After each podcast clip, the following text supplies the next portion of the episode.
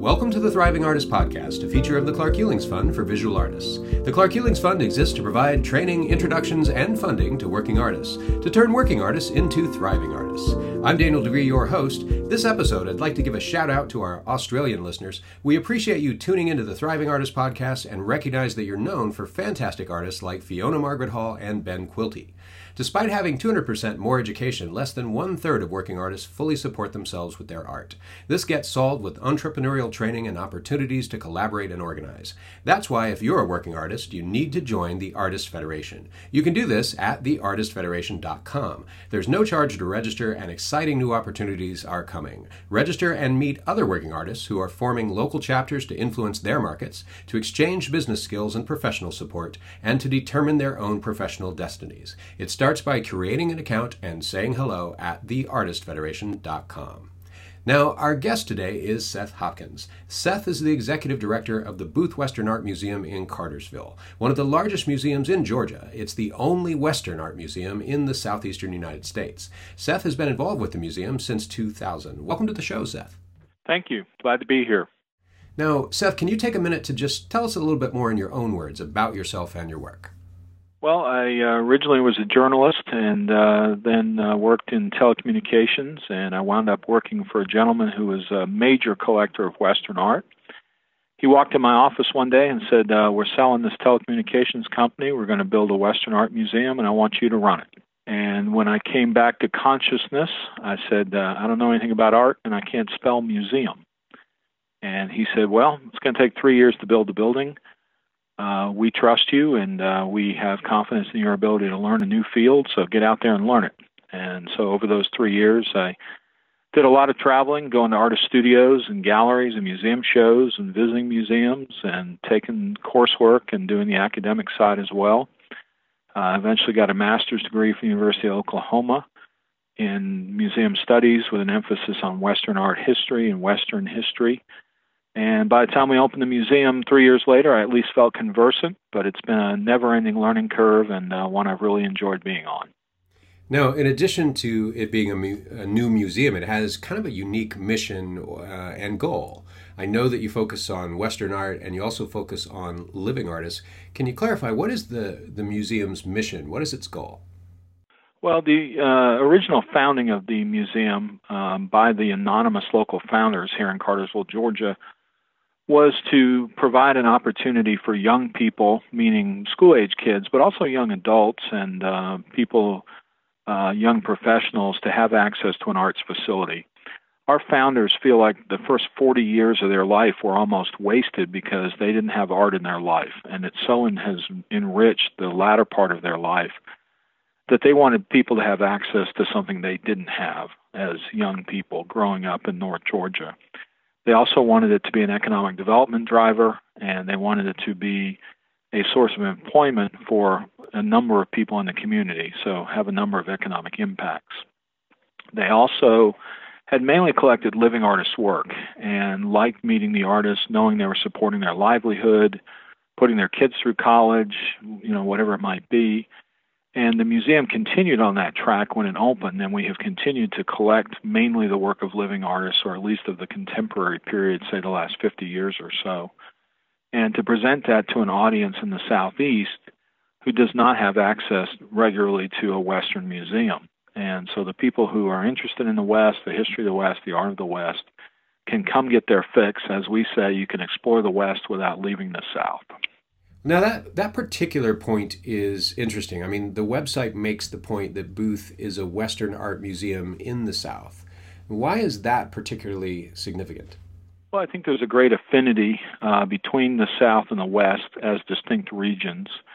Uh, I think they have a lot in common in terms of their rugged individualism, their self determination, uh, those kinds of things. Uh, many of the most famous people who did things in the West like Doc Holliday and John Fremont and many, many others, were from the South, people who came home to a devastated uh, Civil War landscape in the South, wound up going west and forging a new identity. So many Western families have their roots in the South.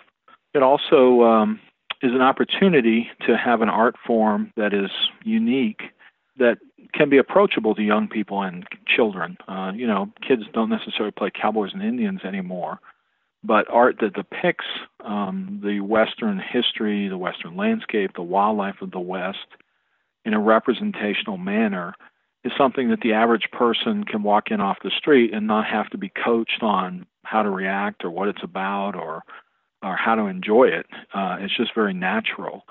And so it was a subject matter that the uh, founders of the museum thought was a good way to engage people in art. Uh, I euphemistically call it art for guys who don't like art. Well, it's interesting. You know, I, I lived all over the United States growing up, but I lived half of that time, half my life in the South. And we always knew that the West was something else. You know, when you said the West, it didn't mean the South, but it meant something, as you said, the South has an affinity for. Um, there's this association with cowboys and Indians and the great frontier, etc. And, you know, the website talks about Western art, but it doesn't, you know, it doesn't equate Western art to cowboy art. So, and, and this is kind of a, a controversial topic these days. What is Western art? What is realist art? What is representational art? So I want to ask you that question in this form. What what is Western art if you had to nail it down? Well, to us, it's about the subject of the art, and um, it is cowboys, it's Indians, it's the wildlife, it's the landscape, it's the idea, it's the myth of the West, the idea of the West, even. The closest thing there is to a textbook on Western art is the Goetzmann book called West of the Imagination and it very much delves into the idea and the mythos of the West more than the physical region itself. Such that uh, frontier art, which might be a better term for some of the earlier art that might have been created in the Ohio River Valley or in western Georgia or Alabama when that was the frontier, that includes Indians in it or the discovery of new lands, um, you know, is within the Westering tradition and could be considered under the umbrella of Western art. The other end of the spectrum that gets a little more ticklish is people who want to know where is the urban West in Western art? You know, where are depictions of the cities in the West or the problems of the West and those kinds of things. And generally, Western art, as we deal with it, and the other museums that call themselves Western art museums in the country, haven't dealt very much with that yet. Uh, it, it's coming, and you see it in small doses. But it's much more about the mythos, the idea, the nostalgia, the things that come to mind when you think about cowboy movies and Western postcards and tremendous vistas and national parks and so on. Not to say that it's all traditional art, because there very much is a contemporary bent to it. And every ism you ever studied in art history can be seen in Western art. So it's not staid and stodgy, not all of it, certainly. And uh, there's a tremendous variety of, of depictions of the West, but it's more of an idea than a place. Now, you know, Booth's collection includes abstract uh, or modern styles of art as well. Do those uh, challenge what Western subject matter is? Yes, and that's what I was trying to get to a little bit in the previous comment is that um, you know, you will find pieces that are fauvist, cubist, um, abstract, not all the way to totally non-representational. Usually, there's usually some elements uh, in them, but they are not your grandfather's Western art. Um, they may have social commentary in them about what we're doing to the West environmentally, or have a conservation under message uh, that's within the art and are addressing some of the uh, social issues or uh, environmental issues that are going on in the West. So it it's not just uh, Remington Russell, Bierstadt, Moran, you know, perhaps the four best known artists who dealt with the American West as a subject. Uh, you know, there's a whole um, generation of artists who have said, you know, that's been done. Let's do something a little different in terms of interpreting the idea, uh, both the place and the west of the imagination. Well, you know, Seth, my heroes have always been Cubist cowboys. So uh, I'm interested in some of. I, I want to see the fauve, the fauvist Western art. I, am excited about this. Well, uh, Google uh, William Penhallow Henderson, Maynard Dixon, um, many of the Taos artists from the Taos Society of Artists who are being influenced by both Russian and European art trends in the 20s and 30s, and you will see some Cubist cowboys. All right, so let me ask you then one more question, you know, to to stir up this honeypot of genre, medium, and and style, if you will. So, would you say that, and maybe this is a non sequitur, but would you say that Booth straddles the realism abstraction divide fairly neatly, or does it fall somewhere within that ongoing dialectic or or polemic, if you will? Well, we we have very few pieces that are very far towards abstraction or non-representational. Um, most of our art is is representational with a twist. Um, the ones that are in the more contemporary end of the collection, and many of those are done by Native American artists, and they have been loosened up to do that type of imagery since 1962 when the Institute of American Indian Arts was founded in Santa Fe, New Mexico, with money from the Rockefellers and support from the federal government. And they started bringing Native American young artists. Uh, originally, they were high school age kids. Uh, it's now a, an accredited college. But they were bringing these uh, high school age kids in the 60s off the reservation that had art talent, plunking them down in the school in Santa Fe and saying there are no rules, you can do whatever you want. You know, we'd like for you to explore your own heritage artistically. And so they, you know, in a vacuum, kind of were looking to New York and what was going on, and they were doing things like Rauschenberg and Johns and Pollock and Motherwell and those kinds of things. And the imagery is very, very different from what had been classified by non-natives as traditional Indian art. It was very flat, very pastel, you know, very, uh, you know, what the white people call traditional. And um, this created a whole new, really, genre within Western art. That then freed up uh, non native artists to follow in that uh, regard and to do things very different than had been done in Western art before. Hmm, I, I can't imagine a frontier Pollock, but I, I will try. I will I will look for this online. Pollock is the frontier. Pollock was born in Cody, Wyoming, and many of his paintings are believed to be influenced by Western elements, like native sand painting.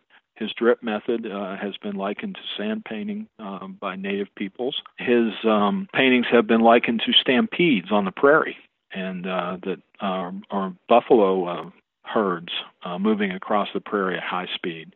That uh, perhaps those are some of the influences in some of his really big canvases. Wow, I never knew that. I, I think sometimes art gets sort of sanitized in the the gallery presentation in the New York art market, and I um, I'm not aware of, of those connections. So that that's pretty fascinating. We have a major painting hanging in the Booth Museum by an artist named Harry Jackson, not to be confused with Jackson Pollock, but they were very good friends. Clem Greenberg said that Harry Jackson would be the next Jackson Pollock he has a painting in our museum uh, of a stampede that is relatively realistic. It's stylized, but it's still fairly realistic. It is dedicated to the memory of his friend Jackson Pollock because he saw within Pollock's work this stampede painting that he did as an homage to Pollock. Well, you know, speaking of things that draw attention, you know, word of mouth, um, the name of the artist, reference to other artists I want to ask you just a couple more questions about sort of the museum's presentation itself before we sort of, you know, the show has an educational uh, sort of uh, direction to it and purpose. And, sure. and, I know that our working artists listening want to hear more of what you have to say about how the museum works with living artists. But I, I do want to dig in because you have also an Ansel Adams exhibit. We do. Uh, which feels like it would be a slam dunk success. Um, and I wonder how you balance sort of riskier shows with shows that make economic sense or that are just obvious. You know, of course, if you put Ansel Adams on a on a sign, people are going to come for that reason alone. The two uh, biggest temporary exhibitions uh, in terms of numbers the museum has ever hosted were uh, two major Ansel Adams exhibitions that we did. Uh, one around 2010 11 and one just uh, this past year. And uh, those two shows moved the meter more than anything we've ever done. Uh, they also uh, gave rise to a subgroup within our membership that's the Booth Photography Guild, uh, essentially a high level camera club, is one of the fastest growing parts of our membership. And those two factors have led us to embrace photography in a big way. Uh, we now have a photography curator, Uh, we have cannibalized some gallery space uh, to create a permanent photography exhibition space. Uh, over the next couple of years, that's going to host a number of temporary exhibitions, including the Ansel show that's up right now. Um, but that will give way to shows by other artists. And uh, one of those we're very excited about is an artist named Zoe Urness. Uh, she's a young, 30 something Native American photographer who is shooting Curtis esque, meaning uh, Edward S. Curtis, the famous anthropological photographer, type imagery, but in a very contemporary way.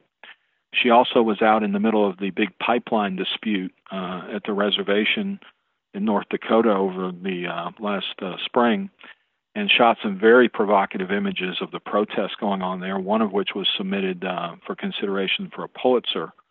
And so that's an artist, you know, relatively few people have ever heard of, and it's going to be a fairly groundbreaking show. It's going to be the first uh, museum show of her work. And um, so, you know, that's the bookend to Ansel Adams in terms of breaking completely new ground. Well, now, you also have um, the Sweet Tea 5 exhibit uh, currently at the Booth Museum, and, it, and it's Western art curated from Southern collections, and it includes Native and women artists. And I wonder how intentional is it to have artists with diverse backgrounds, or does it really matter with regard to the actual outcome or public interaction with the art? Uh, we think it matters tremendously, and um, we are uniquely positioned to be able to do that, being a museum that's collecting living artists and within the contemporary period.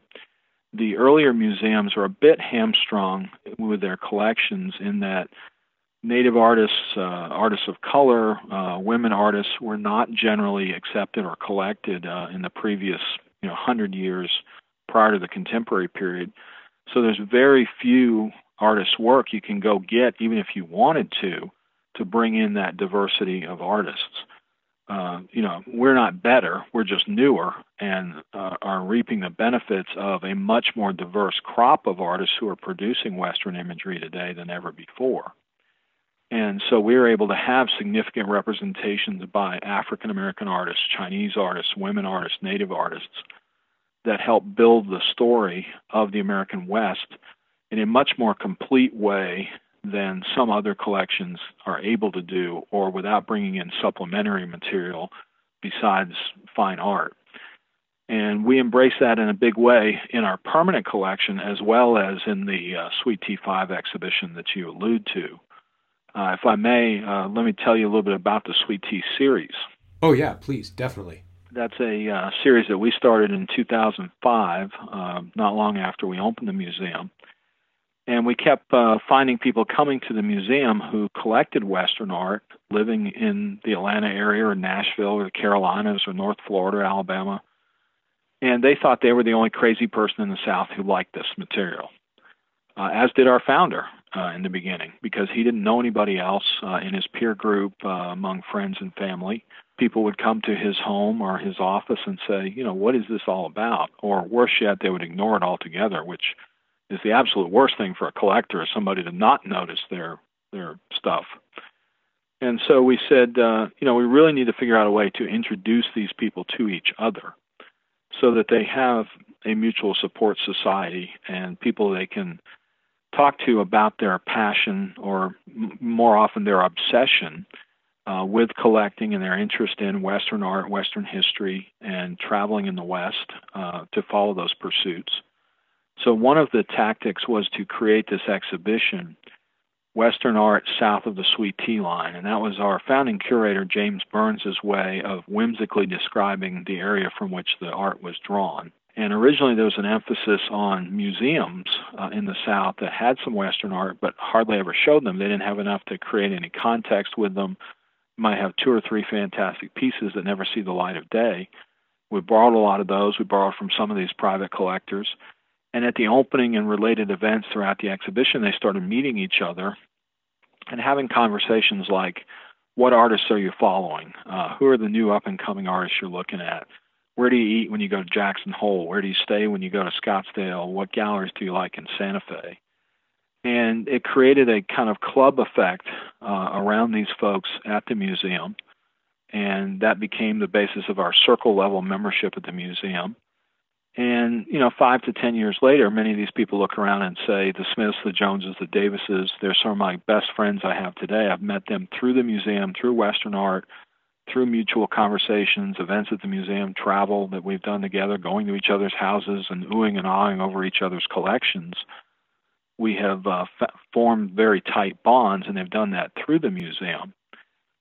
Now, when we did the first exhibition, everybody said, we should do this every year. And the staff said, no way. Uh, it's way too much work. Uh, the show normally encompasses around 100 pieces, normally from 40 or 50 collections, 80 or 90 artists represented. And, you know, every one of those loans is several conversations, a couple of trips with the art truck. And uh, so we said, well, we can't do it every year. Really don't want to do it every other year let's do it every three years. And so it's become our triennale or triennial signature exhibition. And uh, we're on our fifth one, so we're 15 years in. And uh, we continue to uncover folks on a regular basis in the South who collect major Western art.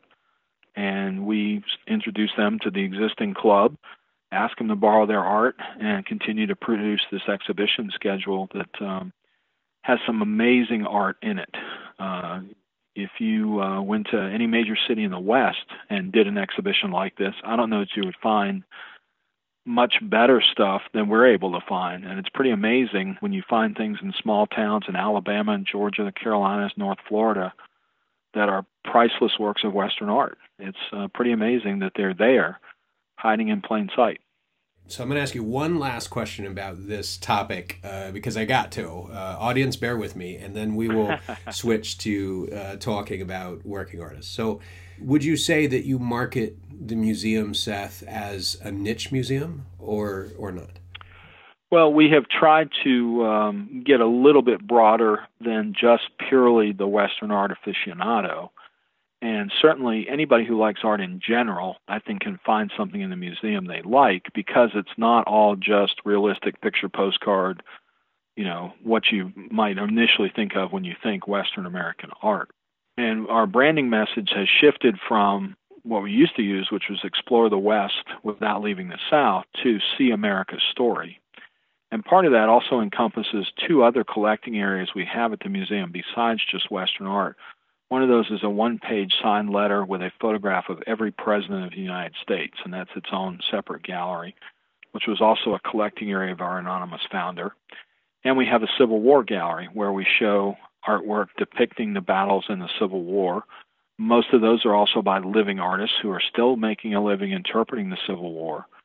And so we tell the story of the U.S. presidents and the Civil War to give context to the Western experience and to understand how important the role of the presidency and the outcome of the Civil War was in the development of the West at various stages.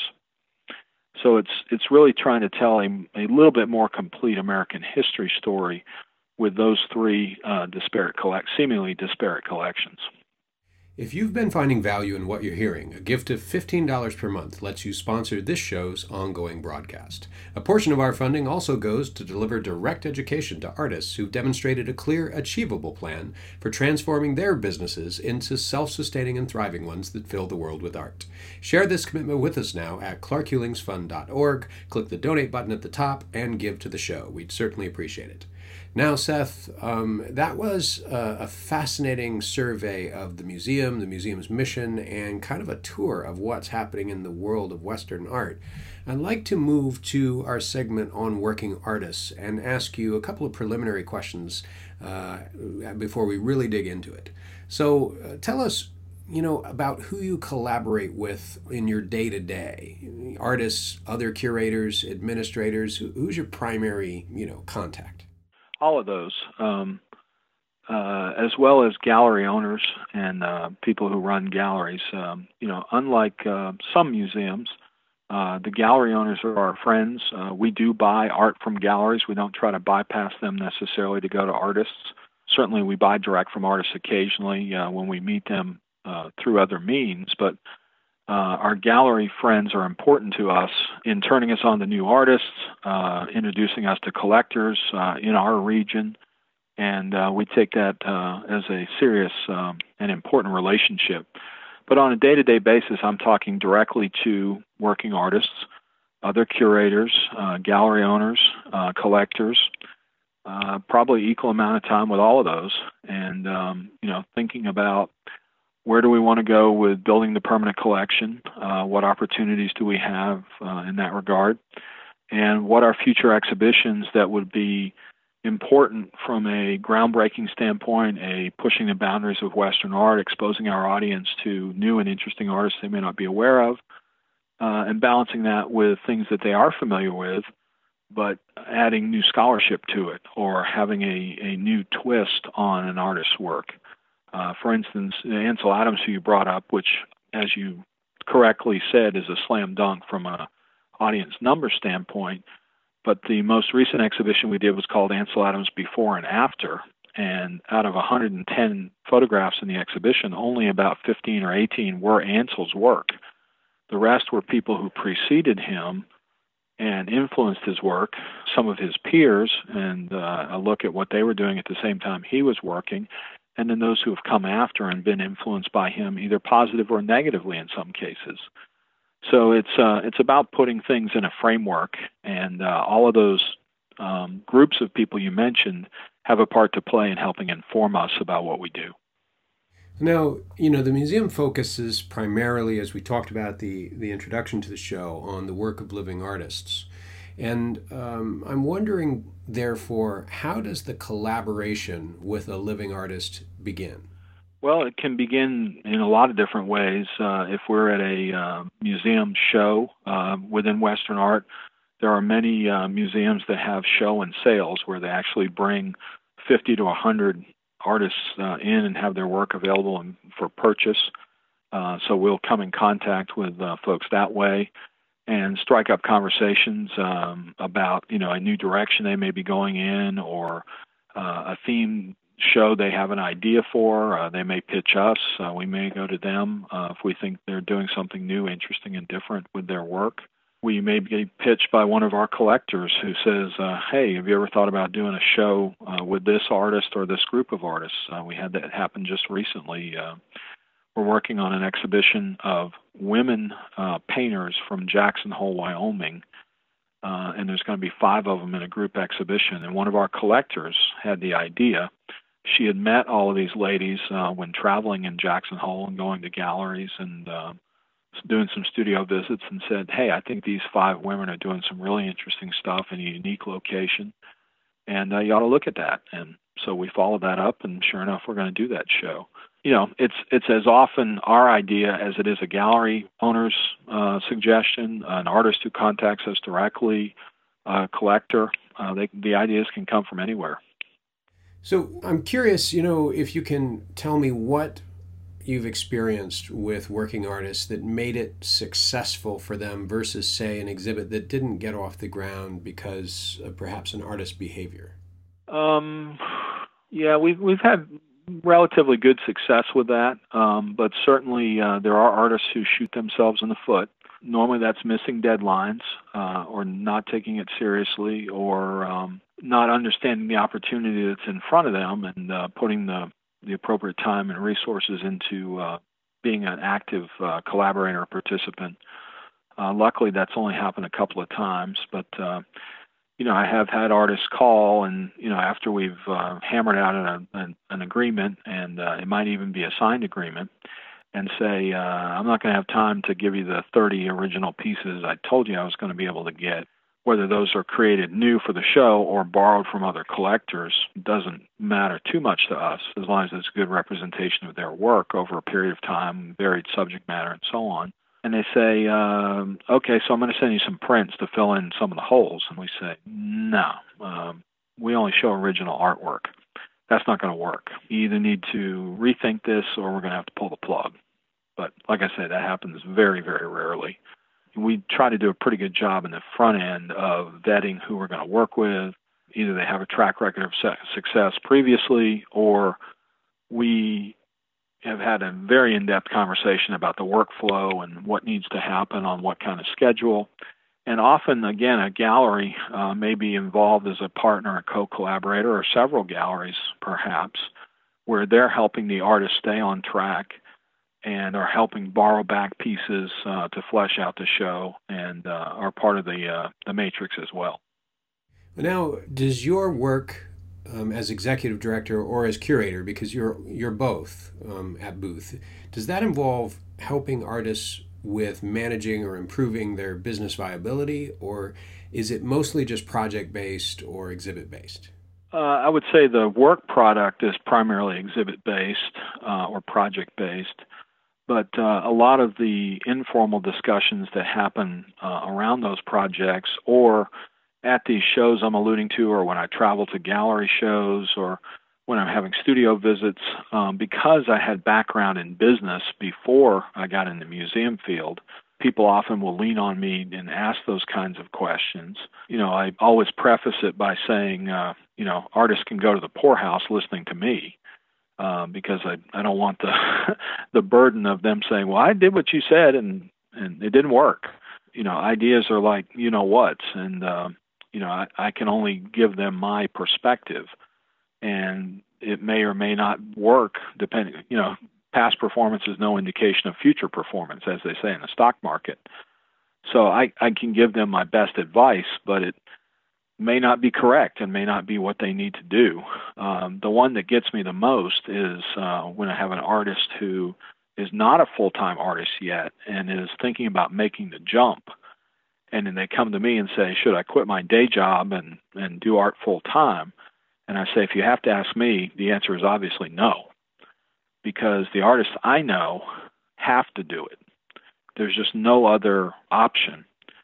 They have to be making art, and uh, if you have any doubts, uh, I don't know that you're going to be committed enough to have the force of tenacity to get through it and make yourself successful. That's not to say that everybody who tries it and you know is 100% tenacious and goes after it full bore is still going to make it. But if you don't go into it with that from the beginning, I don't see how you're going to. Well, I wonder if you can flesh this out and tell us a little bit about what you see artists doing right in their careers when they're sort of managing their business well versus um, where you think there are troubles that you know they're making ineffective decisions? Well, I think the hardest thing is is getting going, and um, you know you got to pay your dues, and um, you know a lot of people want to start out in the middle instead of you know at the bottom, unfortunately, where you have to start, and you know you may have to go do outdoor arts and craft shows, and you may have to do pop-up shows and do shows in the bank lobby and at the senior center or whatever it may be, wherever you can get your art in front of people that might have a few nickels in their pocket and be able to afford a piece. Uh, be willing to uh, let people buy on time and develop a collector base. Um, you know, it's one of the things I was surprised to learn about the music business was, you know, bar owners and club owners for bands, you know, at the on the bottom rungs, they expect you to bring your own audience with you. Uh, so when you get in your first or couple of galleries, uh, it's not that the gallery is going to necessarily bring people to you to see your work and they're all of a sudden going to buy it because the gallery owner says, hey, look at this new artist. You have to be doing your own groundwork to build your own collector base and bring some of that with you to your gallery so it can work with their efforts and that you're both working together in those directions to build a collector base so you can raise your prices and eventually be in a better gallery. I mean, it's the catch 22 I hear from artists all the time is the gallery I can get in, I don't want to be in. I don't think my work's that level. I think I'm better than that gallery. The gallery they want to be in won't have them because they haven't worked their way up through the lower galleries to get to the point to be in that gallery. Uh, I hear gallery owners tell me, you know, of of a hundred portfolios that come in the door, they might add two or three artists in a year to their stable of artists. That's pretty damn depressing and the ones they wind up adding both are very good, you know, fit the gallery profile. The artists have done their homework and and can say how they see themselves fitting in that gallery, and they've created uh, some of their own market through various means, whether that's shows or the internet or Facebook or whatever they can do to build their own awareness. Oh, that, that's really profound. I mean, I find that authors are having to do the same thing as well. That you know, they go to a publisher now, and a publisher says, "Well, where's your audience?" Because you know, if you're good, you should have built up an audience through your blog and some kind of self published work or some other, you know, people loving your stuff through a variety of, of periodicals, but you have to demonstrate that you have a market. If you're coming to me with nobody and hoping that we'll go get the market, that's a that's a harder sell. Your work's got to be incredibly exceptional to make that jump these days, and uh, the chances of that coming out of nowhere uh, to a you know a significant gallery is just you know once a year in a major gallery, if that. Yeah, and it's it's funny because the exception proves the rule. You know, you see all these businesses that start that say, "Well, Airbnb blew up overnight, Uber blew up overnight, Amazon did." But for every Uber, Amazon, and Airbnb, there are 500,000 businesses that didn't. The, the Amazons of the world are the incredibly rare exceptions. And sure, we'd all like to be that, but there are plenty of businesses that do well that aren't that exception, and they have to put in the, uh, the labor and the hard work. Um, and, and for almost all businesses, that will be how it works out. So I think that brings up an issue I really think is on the tip of artists' mental tongues, if you will, is something they I really think they want to take away from this show, which is can an artist who wants to work with a museum set out to do that? And if so, do they what do they do? Send letters, make cold calls, walk in, or do they essentially have to be passive and just wait around to be discovered? Well, I don't think you have to be passive, but you certainly can be too aggressive to the point of being a nuisance, and uh, you've killed any chance of doing anything. And there are very few museums in this country, particularly in, in my field, that do very much with living artists anyway. Um, you know, in, in the more contemporary side of the art world, where there are museums of contemporary art, uh, you know, I think it's much more much more open field. But just to speak to our situation specifically, you know, certainly uh, would be open to an artist uh, stopping me at a show or at a gallery or even calling me and saying, you know, hey, when you're thinking about future exhibits, uh, you know, uh, I would love to work with you sometime. And just kind of throw it out there and, and leave it at that. And, you know, don't hammer me with portfolios and emails and calling me every month and when can I have a show. If you've made it known that you know you'd like to be considered, I think that's plenty. And um, you know we have shows that we're doing that came about that very way. Um, I had an artist who uh, called and said, "Hey, I saw you're doing a show for X, Y, and Z artists. Uh, that was a really interesting show. Uh, I think it was well curated, and uh, I liked the works that were in it. Uh, I think uh, a show of me and these two other artists that he named that are compatible and would be an equally interesting show. Let me know what you think about that. And we're going to wind up doing that show. So there's a way to do it, um, you know, somewhat subtly, uh, and there's a way to do it being a nuisance. It sounds like that. It's sort of like you need to have somewhat of a sophisticated pitch or proposal. You can't just go uh, say, I'd, I'd, like to be in your museum. Would you put me in your museum? Please put me in your museum. You can't, you can't be that person. But you, it sounds like the person, you, the artist you described said, we have an idea for something, and we think this would be good for the museum and would work for your audience, and uh, it would be an opportunity to collaborate. And here's the idea. And you could have said no to the idea, but that's it's a lot more interesting even to say no to an idea um, that has sort of a, a business grade proposal behind it than an idea that um, is just, hey, I want to, I want to be in your museum. well, it could still be, you know, hey, I, I, I just would like to be included in the temporary exhibition sometime. That's fine, as well. It doesn't have to be a fully baked idea. You're just letting us know that, you know, hey, I'd like to be considered and and really I have to separate it into two different things. One is being in the permanent collection, which may involve a purchase. Uh, more often, it's a donation, just because we have limited acquisition funds, or it's getting one of the artist's patrons to donate a work they've already purchased, or to purchase it directly from the artist and then donate it to the museum to get into the permanent collection.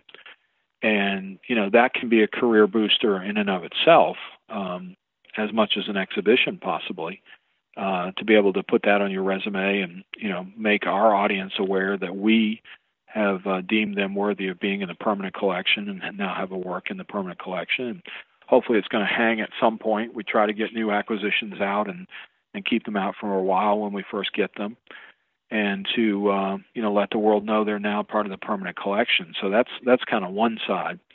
Uh, on the exhibition side, you know, there's only so many exhibitions a year. Um, you know, we're doing um, eight or nine, which is a lot uh, compared to most museums. But some of those are theme shows. Some of those are theme shows that involve deceased artists and not living artists, or only one-person shows. And uh, so there's just not that many slots in a given year, and so we have to be very judicious about it. Uh, and generally, we're looking for artists who are doing something new, something with a twist, something that's not been, you know, done to death. You know, many of the contemporary style artists in our collection look at the artists who are doing very traditional work and say, you know, why are you trying to out Russell and Remington, Remington and Russell? That's been done. Uh, if you think you're going to out Remington and Russell them, you're starting out in a hole. And why would you put yourself in that position? What is it that you have to say? What is it you have to uh, depict with your artwork? The the emotional quality of it, the message behind it, if there is one, that is setting you apart from everybody else in the field. And those are the important things to focus on. I got to dig into this more because it's very interesting. You've got a collection of a variety of different types of demographics and type actual styles of art under the rubric of Western art. And I guess I'm curious whether we're talking about a globalized art market eh, or rather, you know, what what is the the distinction between the globalized art market versus exclusively the niche market for Western art.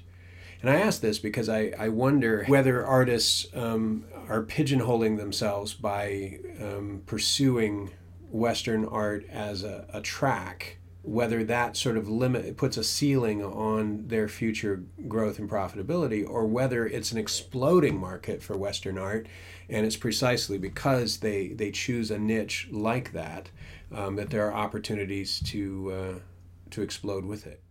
It can cut both ways for sure. Uh, you know, the namesake of this uh, program, essentially, Clark Hulings, was an American artist who did European street scenes, uh, American Western things, uh, South American material, uh, working people all over the world yet he made his fame winning the biggest award in Western art, which was the very first Prix de West uh, given by the museum in Oklahoma City.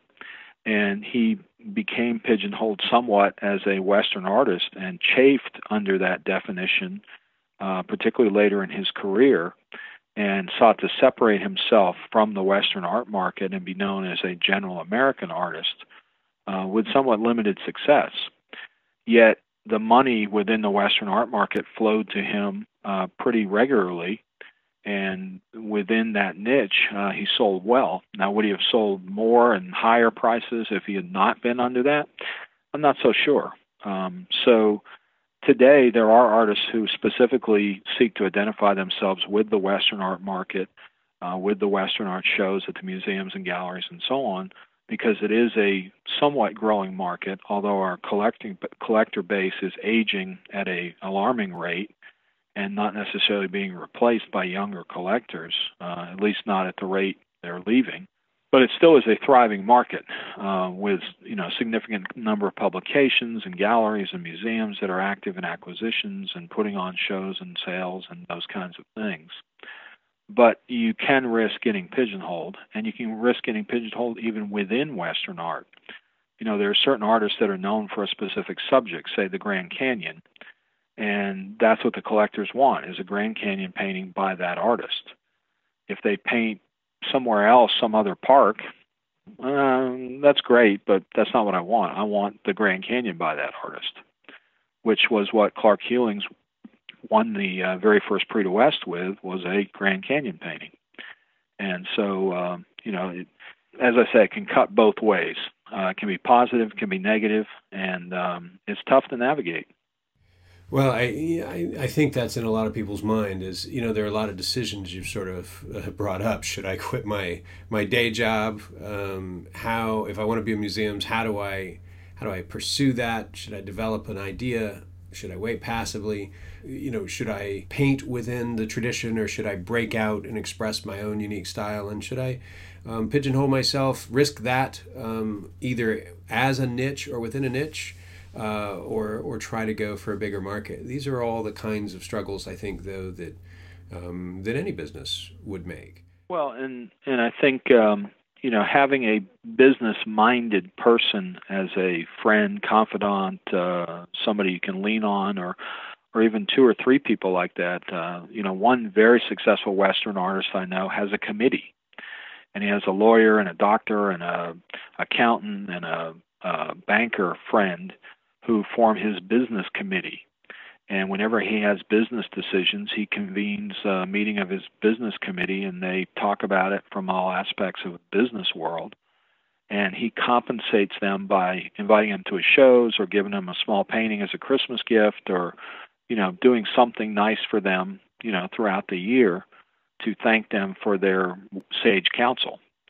Um, you know, the other great thing that a lot of artists have going for them is a business minded, organized spouse uh, or a very talented assistant who may be paid. Uh, and you know, obviously, you got to get to the point where you're generating enough income to be able to afford to either have your spouse dedicated to being, you know, your business manager, so to speak, or a paid assistant. But as soon as you can get there, get there because it's going to pay dividends immediately and help you go next level. Oh, fascinating. So, let me ask you this what um, catches the eyes of curators specifically? I mean, obviously, you know, we can use words like the art has to be good, um, but are there more concrete, more specific things within the, the realm of good um, that artists can focus on if they, if they want to have museum shows? Well, good is a relative term, obviously, and um, you know, I tongue in cheek joke with my artist friends, uh, particularly when their art doesn't sell, and I say, well, you know, buck up the uh, the top five reasons why a piece of art sells, whether it's any good or not. It's about three and a half down the list in the top five, because people buy art for a lot of reasons. Um, you know, they more often buy art because it reminds them of a place, time, or person uh, that's important to them uh, that triggers an emotional response and, and creates it to be something they want to live with. Uh, it may be reputation, uh, it may be the signature, uh, it may be the personal relationship they have between the collector and the artist. And none of that takes into the quality of the art itself, which you know is good and bad depending on where you are on the on that scale. The other part of that is that you want to do something a little different. I mean, if your art looks like whoever's hot in the market right now and you're selling at a third the price, you know, you might ride that for a little while that, you know, hey, I really want artist A's work, but I can't afford it. Oh, here's artist C who's doing something really similar but is affordable. You know, I don't know how far that's going to get you, and uh, it's certainly not going to be important, and it's not going to be uh, attractive to the museum if that's your ultimate goal uh, you know, we're going to go after artist A and not look at artist C, who uh, is a derivative. You know, that's that's just not uh, the way things work.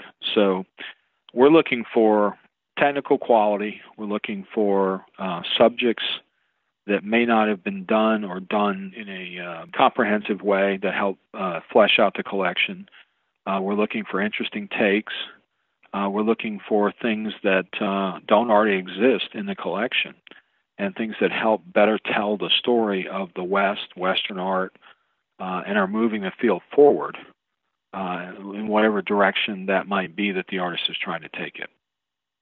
Okay, so um, as we wind down the show, I have a micro segment, the final segment of the show, which is more about collecting. And I just have three questions uh, about uh, collecting art. So the first one is um, do you work directly, or if you do, how do you work directly with um, collectors? We work every day directly with collectors. Um, we take it as part of our mission, which I didn't get too much into at the beginning of the show.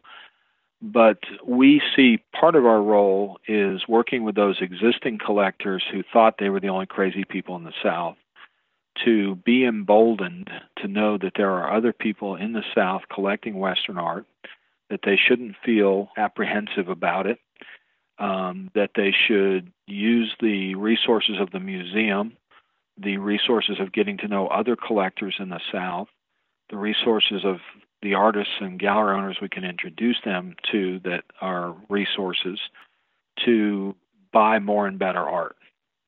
And in the long run, that's going to benefit everybody. The collector is going to have a nicer piece of art on their wall that they can feel proud of and know that they're um, justified um, in their decisions and have done their due diligence in what they've decided to put on their walls.